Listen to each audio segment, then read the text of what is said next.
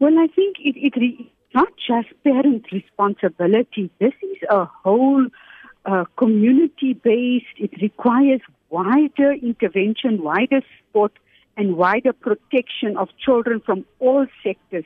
Yes, parents need to monitor every movement of their child and know who and where their child is going to and with whom their child is going to be with.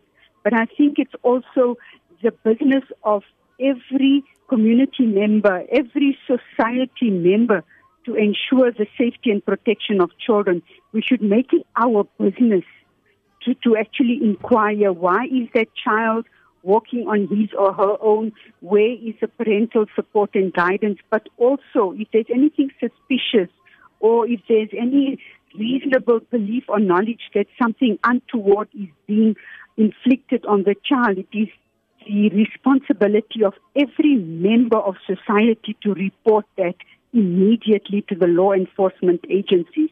So yes, I think we need to ensure that parents get the relevant support, but it should be a whole community and society that needs to ensure safety and protection of all children regardless.